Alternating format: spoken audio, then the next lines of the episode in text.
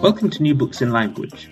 Today I'm talking to Kees van Deemter about his recent book, Computational Models of Referring, which takes a close look at the generation of referring expressions in language, something that has historically presented important philosophical and practical challenges. In this interview, we discuss the goals of computational work in this area and how it can illuminate our understanding of human speakers' communicative capabilities. We consider what makes a referring expression efficient and appropriate, and we look at some notably difficult cases, including those in which speakers appeal to common knowledge about the world in order to successfully identify reference. I'm delighted to welcome Kees van Deemter to talk about his recent book, Computational Models of Referring. Kees, what motivated you to write this book? I felt that there was a, a, a gap there in the literature. Uh, you can find, uh, obviously, lots of journal papers, conference presentations about about aspects of the problem of modeling how people refer. There's even a, uh, a nice survey paper on the computational side of that problem. But no one had told the story from different points of view, bringing everything together from experimental psychology, from computing, indeed, from linguistics. And I felt that that could lead to a really new and interesting story, with new questions and, and new answers here and there. Yes, indeed. Um, so, what are the what are the features of reference in particular as, as a topic that make it such an interesting challenge for this sort of integrated cognitive science approach? Yeah, that's a good question. Uh, I've sometimes been, been surprised um, looking at parts of the literature the about the sheer body of work that focuses on, on referring expressions. Why have people who are interested in language so often ended up focusing on reference? So you can start with philosophers, for example, uh, going back to even the 19th century, right? Uh, Frege, Russell, when they started theorizing about language, very often they ended up saying more about referring expressions than about anything else. Uh, famous examples like uh, the King of France, right? What happens when we say that when France doesn't have a king, etc. Historically important example. So that's mm-hmm. that's philosophers. But equally, if you look at uh, psycholinguists, what what parts of language they have studied a lot. And again, right, if you want to know how one speaker takes the knowledge of the behavior into account, then what people ended up looking at in many cases is what referring expressions the speaker produces and how the hearer understands them. So there's simply so much and, and, and it's for a good reason, isn't, isn't it? Because reference seems to be so simple and so clear. So you, if you start to, to, to try to understand how language works, it's an obvious idea that you can have is let's start with referring expressions because we know exactly what they do.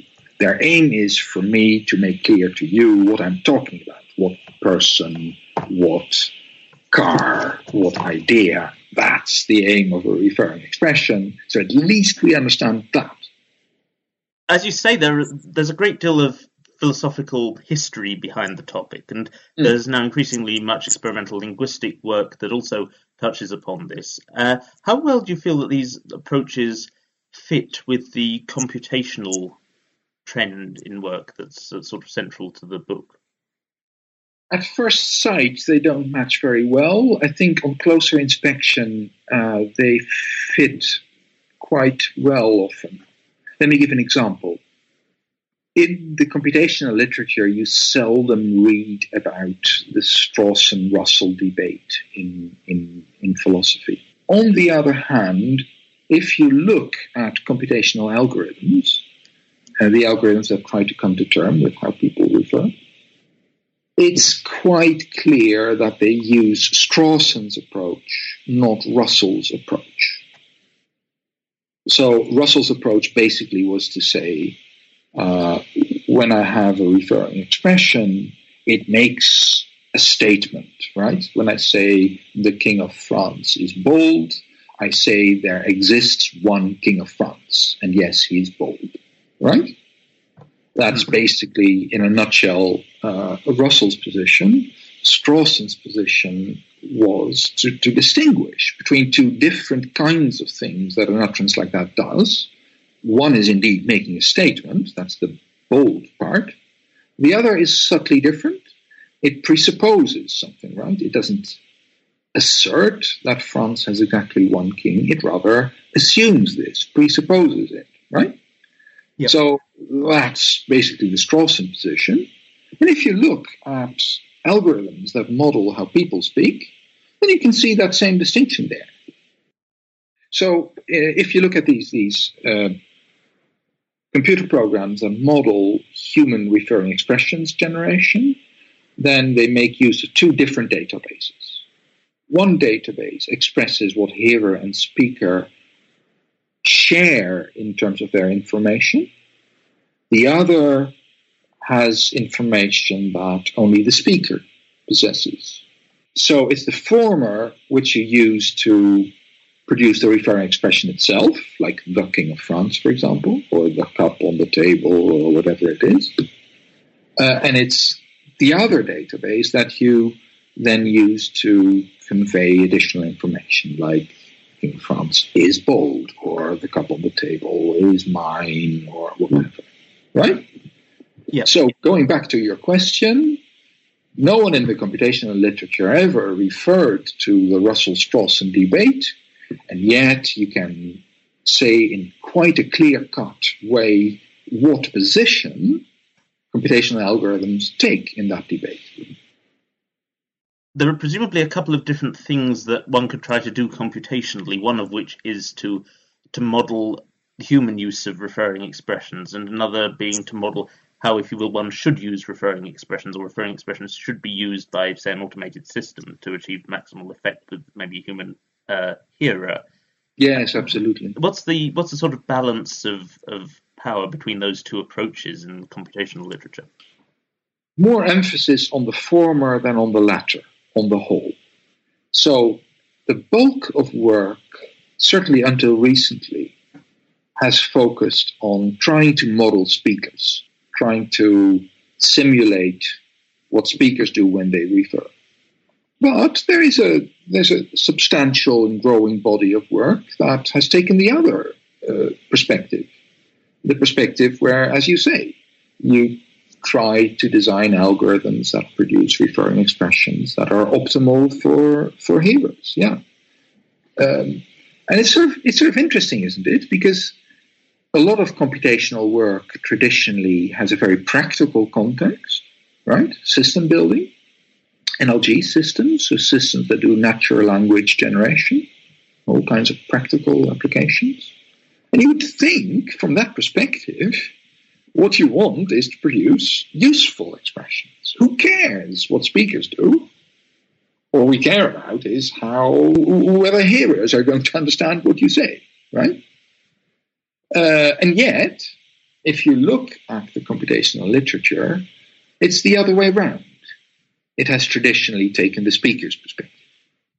If you look a little bit more closely, right, if you take out your magnifying glass, uh, then for a long time, I suppose people haven't really, people in the computational uh, area didn't really ask your question.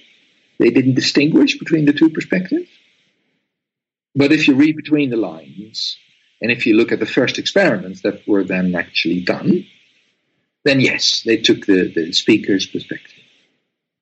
I guess there's a point of view that would say that you could achieve something that was beyond the scope of most you NLG accomplishments if you were able just to model, I say just, if you were able to model uh, the speaker's behavior, normal human speaker's behavior. Um, but do you see those as being, you know, do you see human likeness as a route to that kind of you know successful NLG system, or would you see those paths as diverging somewhere along the way? I guess there are two possible answers. Yes, I, I, can definitely understand if someone says my ultimate aim is to please hearers, right? To produce referring expressions that are good for hearers. Uh, but as a shortcut, I'm going to simulate the behavior of human speakers. Well, that's that's that's acceptable, isn't it? That's if you think people do this rather well, so why not? Why not imitate them? On the other hand, it is known that people are often far from optimal in how they how they refer. So ultimately, if you're interested in hearers understanding well, reliably, and quickly what you mean, then imitating speakers is not the best you can do.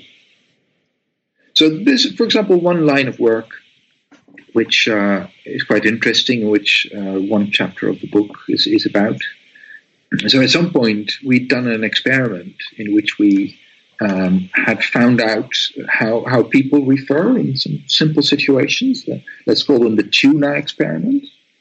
And people in our community, in the natural language generation community, sort of started to adopt that model and what they what they did is organize uh, an international competition in which people could submit their algorithms, right? Um, and these algorithms were then tested, tested on our corpus, tested in terms of how well did each algorithm simulate human referring behavior. Okay, so some algorithms did better than others, right? And then next, what these people did is they they compared these same algorithms in terms of the how useful referring expressions that they produce are for hearers. And what they found that there's essentially no correlation between the two rankings, right? Some of the algorithms that did best in terms of simulation didn't do very well in terms of usefulness for the hearer at all and the other way around. Hmm, interesting. So when we say that the algorithms that are human-like aren't necessarily best for hearers, or you know, when we say that human speakers aren't necessarily optimal in the way they use referring expressions, what kind of thing do we mean? Is it possible to point to examples of suboptimality from a communicative point of view, or is it something we rather know when we hear it? Well, so one one area where you see this is in fairly complicated situations where it's simply very difficult to to keep track of all the different distractors that, that there are. So let me give you one example.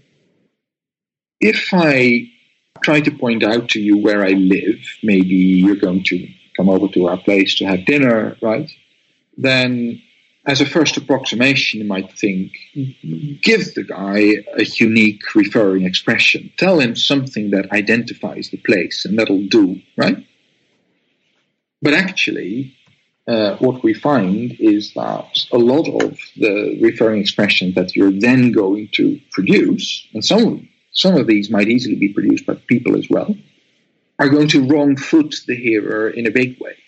So suppose I live in the longest street in Aberdeen, right? Uh, we live in Aberdeen, so suppose it's the longest street there, and suppose we live towards the end. If that's the case, then the street number alone identifies the the house, okay? Yet it would be ridiculous to say that because you would have to know all of Aberdeen to find that that house, okay? So that, that shows that uniqueness alone is not enough. I'm not suggesting that human speakers would be quite as clumsy referring as I as I just was hypothetically, but it's an example of the kind of situation where you need quite an algorithmically smart algorithm to find the optimum, where you don't give people a ridiculous amount of information, but you give them enough so that they can quickly find the reference. Yeah. Uh, leaping ahead in the book, you, you cite some examples on page 278 of where algorithms struggle to integrate common knowledge, which you could usefully use to refer. Yes. Where there's distinctions made between a human producing uh, a description for Charles Darwin uh, that said this person is considered the father of modern the modern theory of evolution due to his book on the origin of species. Whereas an algorithm might come up with this person died in Down, was known for on the origin of species, and named not Notothalmus. Yes, these are these are not shining examples of how the, the algorithm behaves, are they? Uh, these are cases where the human beats the computer hands down, right? So we know this because we presented uh, outputs of various algorithms uh, to human judges, and also we gave them human uh, constructed referring expressions. And this is actually a domain where we're not able to do nearly as well, even as uh, human speakers. And presumably, this, this problem of trying to integrate the, the common knowledge is kind of, or aspects of common knowledge, or what is presumed common knowledge, uh, are entering into that problem all the time. The, yeah. the address case you gave Presumably, the issue is that our process for locating an address doesn't involve considering whether the number of the house is unique and working it out from there. Right. But the computer has to be equipped with that kind of knowledge in order to make human-like referring expressions or referring expressions that are comprehensible to hearers. Exactly. Exactly. So the work you were just referring to, uh, which refers to, to famous people like Darwin, takes that problem uh, as its starting point, as it were. Uh, so the research question there was very much out of all this information about Darwin, which facts are worth mentioning? And the, the research hypothesis, one of the research hypotheses here was that if a fact is relatively well known about Darwin among a large set of people, then that makes the fact more, more worth mentioning. That was only one of the heuristics that we used because the fact that Darwin had two legs, right, is widely known, or at least widely assumed, and yet it's not very mentionable. So the, the, the heuristic I'm, I'm, I'm referring to here is not the only one, but it's one of the heuristics, one of the requirements, if you like, that the output of this algorithm uh, has to has to pass into, in order to be uh, uh, generated, right? So the problem for my colleague Roman Kutlak was to find out what information is likely to be widely known, right? So that's a, a specific version of the common knowledge problem. It's not exactly the problem of do I know what you know and that you know that I know, and right? It's not exactly that problem, but it's related. Okay? So, what Roman did is given a fact about, for example, Darwin, he used search on the World Wide Web to find out how often this fact was mentioned somewhere. And the more often it was mentioned, the more likely it is that the fact is widely known. That was the reason. So all of these are, are assumptions up to this point, right? But of course, what what Roman did was then ultimately build these heuristics into his algorithms and evaluate the output of the algorithm. Right? The output would be descriptions like the ones you just read out. And then human judges, of course, different judges, right, would judge the output. And that's where we where we found the things that we were just talking about. So that, that humans can actually do this incomparably well, right? So this is a case, going back to your earlier question, if you want to build an algorithm for referring to famous people, you could do worse than imitate human speakers. It's a very high level of achievement. So, um, presumably there's also abstractly a parallel between this question of which of these properties will we talk about, which of these are likely to be helpful in enabling us a hearer to identify the person we're talking about, which exactly. of these things are commonly known about the speaker.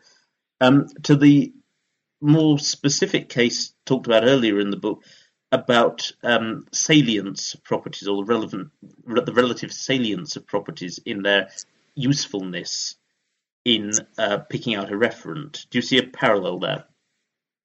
Let's see. Do you mean? Do are you talking about algorithms like the incremental algorithm, which uses a, which use an order, right, a preference order of of attributes? Is is that is that the kind of salience you're? Yes. Yeah. I mean, the, you make the distinction between uh, using attributes that would be maximally effective in pruning the search space, in excluding possible candidate reference, uh, and algorithms that refer or choose um, attributes in a way that's what we expect to encounter as, as lang- language users. Right. Probably the answer is no if you look at, um, so maybe maybe it's good to to introduce that with a few more words. So yeah, one of the best known algorithms in this area, one of the oldest, is the incremental algorithm, and basically what it does is um, very simple.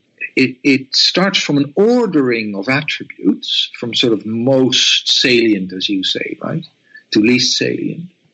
Um, at the top will be things like color and then size, right? And then at the bottom, there might be things like, uh, I don't know, some really unimportant stuff, right? The stuff that's quite unlikely to be mentioned. Okay? So the algorithm goes through that list from the top and asks at each point, so it starts asking this from the very first, very most salient attribute. It asks, if I use this attribute, for example, color, is that going to make any headway? Right? In other words, uh, can I apply it to my referent, for example, by saying red? And if I do so, uh, am I going to get rid of any distractors? In other words, if, if, everything in the domain is red, then that's not a very good idea. Right? So I, if that happens, I go to the next attribute, size maybe, and so on and so on, until I've accumulated enough attributes to identify my referent. That's in a nutshell, right? The, the incremental algorithm. Now, so the, the question that we're talking about, the question that you're raising, is what is this preference order? What does it mean to be at the top or at the bottom of that? Is it maybe, does it have something to do with what property gives me most mileage in terms of ruling out reference? One reason why the two are are very different is the preference order is going to be always the same, right? So if I have a, a, a domain in which everything is red, right? the incremental algorithm sort of doesn't know about that. It will still start looking at color, right? Because it's up there in the preference order, always. Whether or not it's going to remove any distractors. So that's one one reason why the two are different. The salience that you're talking about in the preference order, and the kind of different kind of salience that might tell you whether a property is going to narrow down your search. But but there's different stuff as well. If you look at concrete examples, for example, referring to famous people, if you had their driver's license, right? That would narrow down the search. That would be rather good. And yet, of course, driver's license is not going to be up there in the preference order, right? Because that property isn't mentioned very often, and right? And of course, you can ask further, why not, right? And, and that's actually where, where, where, where it gets really interesting because of course psychologists have a lot to say about these things, right?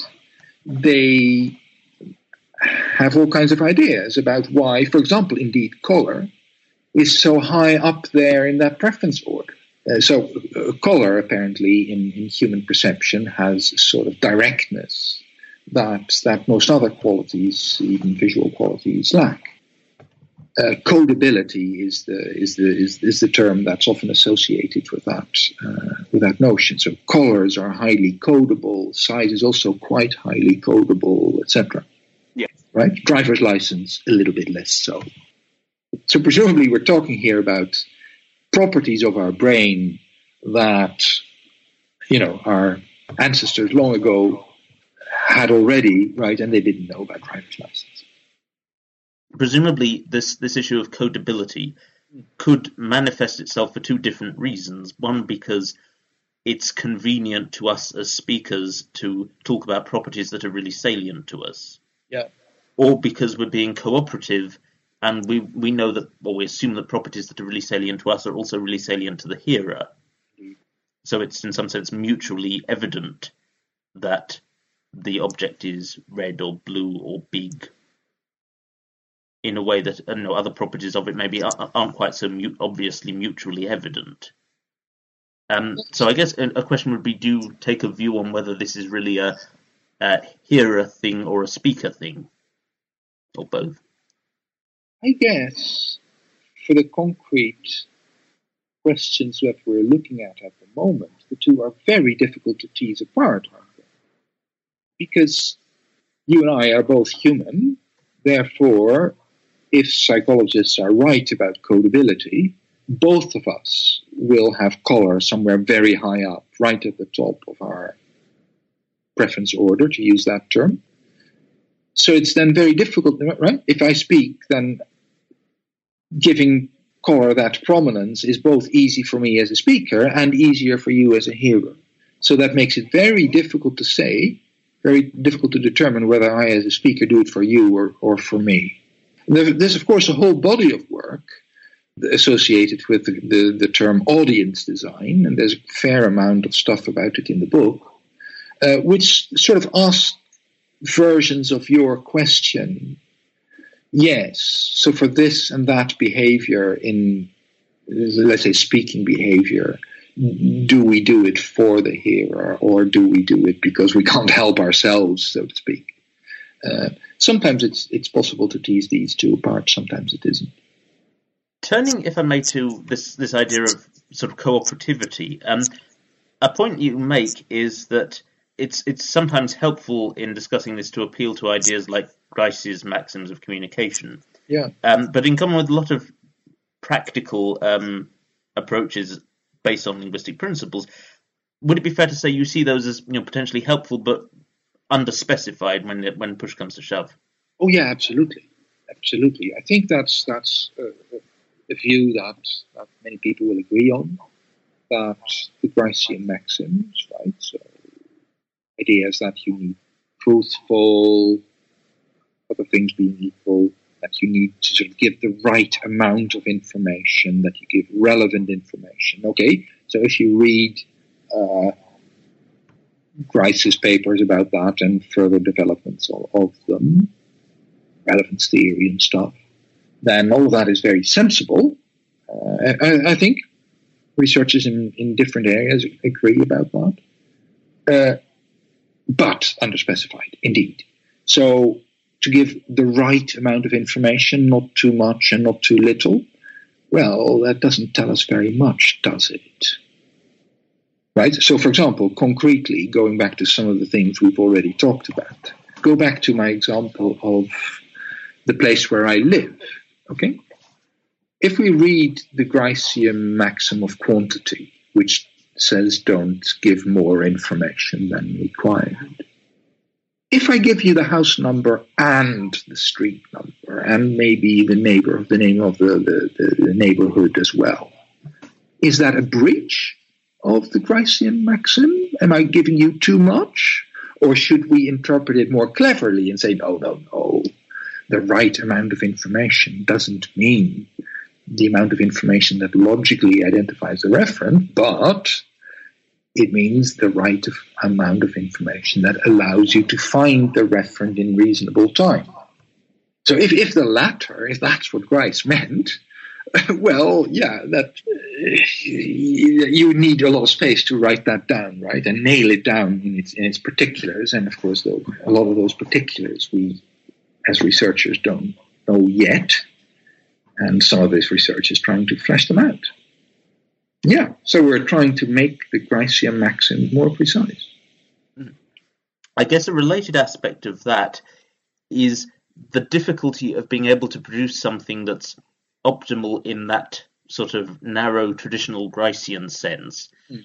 given a large domain of potential reference. Mm. But I think you you, you characterize that algorithm as being pretty unwieldy or and uh, what's pretty much unworkable to come up with guaranteed minimal descriptions. Yeah.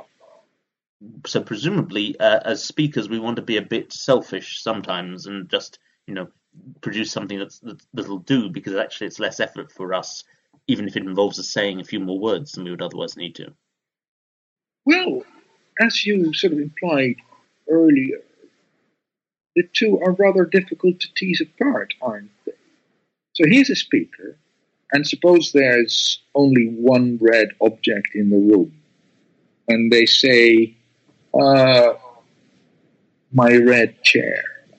So they sh- the word chair doesn't add information, the word my doesn't add information, because there's only one red object. Sort of salient enough to be a plausible word. So, so, so suppose I the speaker produces a rather longer expression than necessary. Do they do this because they can't, can't help themselves? Or do they do this because it a little bit of redundancy can help the speaker? It's very difficult to tease these these things apart.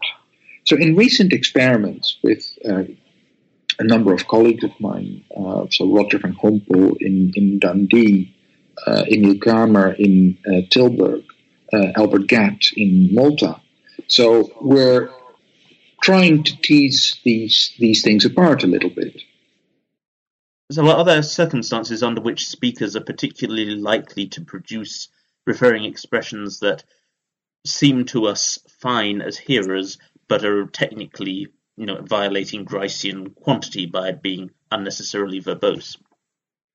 Well, certainly the opposite happens a lot uh, for example, children. When children learn to speak, um, it's well known that they underspecify quite a lot.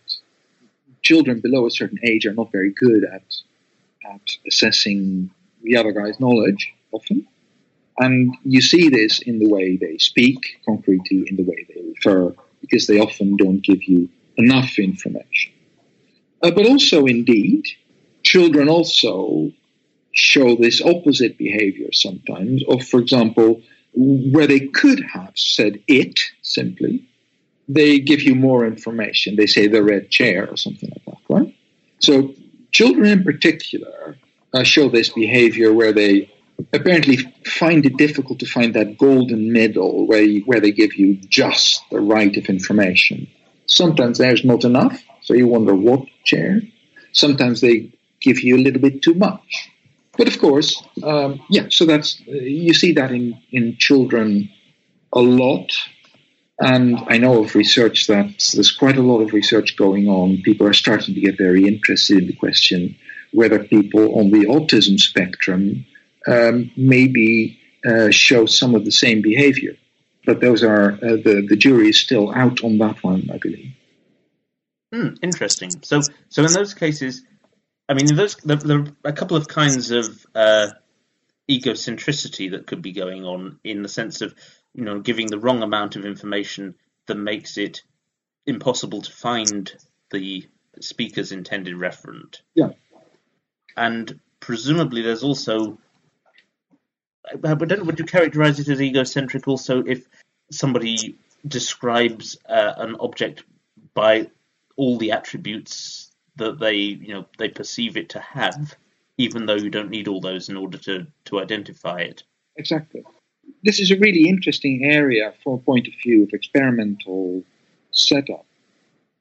So historically, there are there's a line of research in which so Boaz Keysar is is one of the proponents of that line of work, where people have sort of systematically shown or argued that they had shown rather stark limitations of people's ability, speakers' ability to take the knowledge of the other guy into account.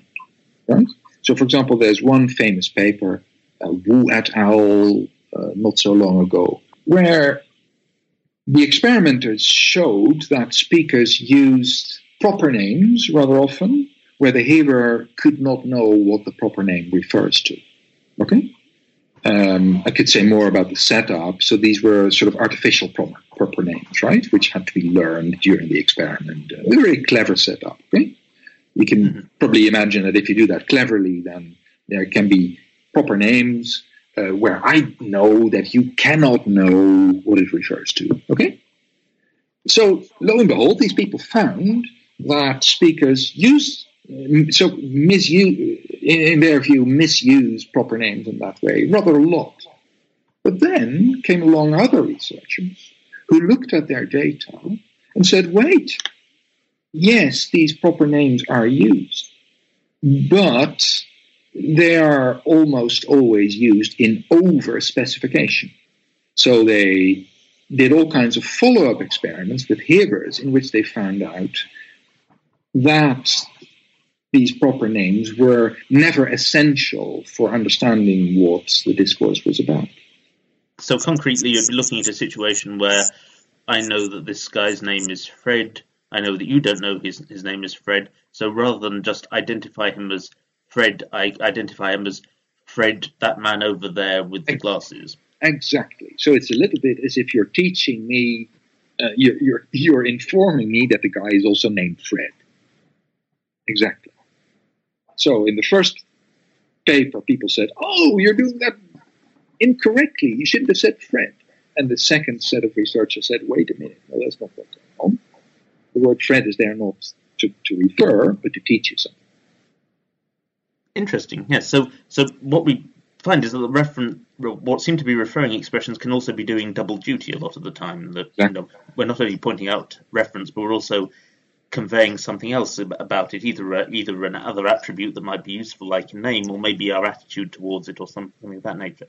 Exactly. So there's this famous paper, uh, Dale and Reiter, 1995. That's the paper in which the incremental algorithm was, was first uh, uh, presented in a, in a, in a, journal paper.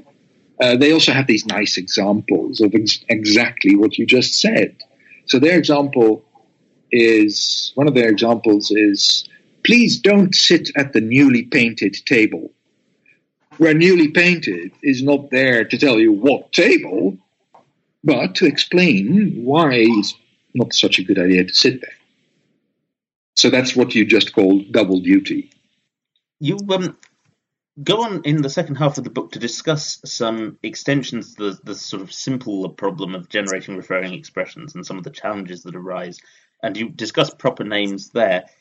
You another issue you discuss, which I'd like to talk about a little, is is how one refers to sets of objects other than simply by stringing together a set of descriptions that would work for re- referring to each of them individually. Yeah. That seems like a much well, an even more complex problem. Is that actually the case? Oh yeah, very much so.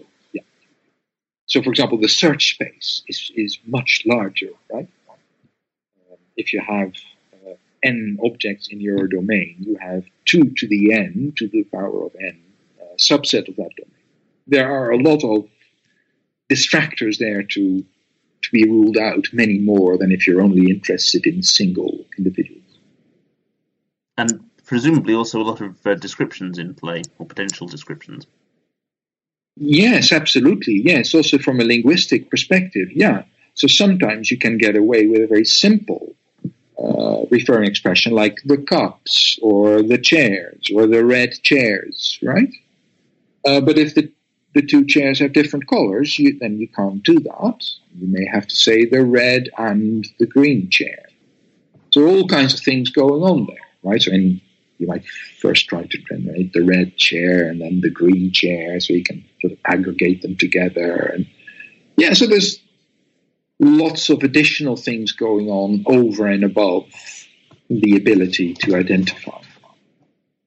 Again, this seems like a problem that humans are able to solve, if not optimally, then at least pretty well. And you give an example of page 186, where you note that it would be rather more natural to describe two dogs, one of which is a white poodle and one of which is a black Alsatian, as the white poodle and the black Alsatian, rather than using a form like the dogs that are white or Alsatians and also the dogs that are black or poodles. Yeah, yeah, yeah. Or indeed, the dogs that are black or white and Alsatians or poodles. Yeah. Even under circumstances when those would all pick out the same set. Yeah. So presumably that's that's something that requires a lot of refinement on the computational side if you want if your objective is to produce human-like referring behavior. Yes, exactly. And often brevity is your first attempt, isn't it? So you so Horáček's work, that's what you're sort of referring there mostly. Uh, Helmut Horáček in, in Germany, DFKI. Um, so yes, he, he used sort of simple, you might call them theorem proving rules that allow you to simplify a given referring expression so that you get a shorter one. And by and large, shorter ones are a little bit easier to process, a little bit more natural. That, that's a first stab at the problem. It's not always best, but it, it, it comes fairly close. Yeah, so there are a lot of these these additional problems. So another one is so the one uh, that my colleague Albert Gatt uh, worked on a lot. So that's the problem of so if you have a complicated referring expression where you say something like you want to refer to two people, okay? Of course, it can be more than two. You probably don't want to say something like the Italian and the cook, right? Even though the Italian might be a very efficient way to refer to one of the two people, and the cook might be a very efficient way to refer to the other, right? If you did this, you would be solving each of the two problem in a good way, but you would be solving the combined problem in a terrible way. What you want to say is something like the American, the, the, the Italian and the Spaniard, right? That's much better. That was that was his intuition. And indeed, we were able to, to, to, to confirm that, to confirm that idea, right? That, that coherence, the internal coherence of a plural referring expression is a very important factor in its acceptability. Yeah, and presumably this internal coherence is, is helpful for reasons that again aren't really captured by any of the obvious things we would say about you know being efficient in narrowing down the, the search space in principle, but exactly. know, has has to do with how we actually process those. Exactly. Yes, it can be neutral in terms of efficiency and brevity and all that. Yes. Another problem you discuss that, that I found very interesting um, is how we use gradable properties in referring. Um, because I'm interested in how it's getting slightly more of a handle on, on that in linguistics. But what are the what are the challenges in trying to integrate gradable properties within the kinds of computational models that you're discussing? Right. So one challenge is to decide whether to use them at all. Right? Uh, do you want to say what's a what's a good example here? The the man who's you know uh, six uh, foot tall, or do you want to say the tall man? Right? That's one question. Another question is suppose you do want to use a gradable term like tall, then right. Do you want to say big or tall or right? So my colleague uh, Meg Mitchell, who did her, PhD here, um, focused particularly on questions of that kind in in reality, if you if you focus on a word like tall, right, or, let's say size, okay, let's say size, but other other attributes have this same this same internal structure very often. Simple algorithms and sim- simple accounts more generally pretend sort of that this is one unanalyzed attribute, but of course, in reality, uh, a thing has different dimensions, right? Size is composed of two or three dimensions right? So if I stand in, in front of a tall building, well, I'm using the word tall now already, but it has three dimensions. I might refer to it as the tall building or as the large building. Uh, the depth of the building would be a little bit less uh, likely to be used in, in isolation. So her question is, so with, with, which of these do we actually use in a, in a given case? So she used machine learning and other and other techniques to to answer that question. So to go back to your take on this, one challenge is should I use gradable terms at all? Another is which ones? And then the third one is how do they how do they combine? Yeah. Our um, our time is uh, running a little short, so I'd like to wrap up by asking what, what you see as being the greatest challenges to face this research area on computational modeling of reference in the in the immediate future. Okay, uh, let me make a list. I'll, I'll try to keep each point a little bit brief. One is collaboration. So when we refer, we often do this, of course, in dialogue. And in dialogue, speakers rely on a comeback from the hearer, right? So we don't always get it right immediately, but we wait for a response and then we add information if necessary. So that's what, what people call collaboration. And people have started, as Alexander Koller and others, Garoufi. Uh, a lot of people have started to model that computationally. That's very challenging and very interesting. So that's one challenge. Uh, a very different challenge is other types of noun phrases. So going back to the beginning of our conversation, uh, so why referring expressions? Um, it seems to me that yes, referring expressions are sort of a very clear case of how noun phrases can be used.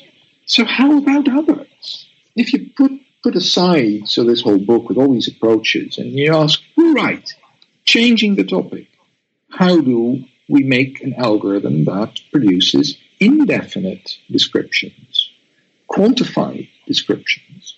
There's huge literature in theoretical linguistics and formal semantics, like this famous book by uh, uh, and Westerståhl, right?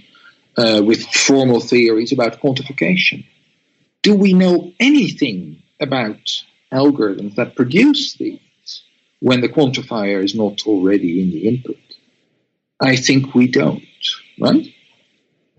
So, for example, if you if you have a natural language generation program that starts from sensor data or something like that, weather data maybe, okay, lots of numbers uh, and that's your input for generating a weather report.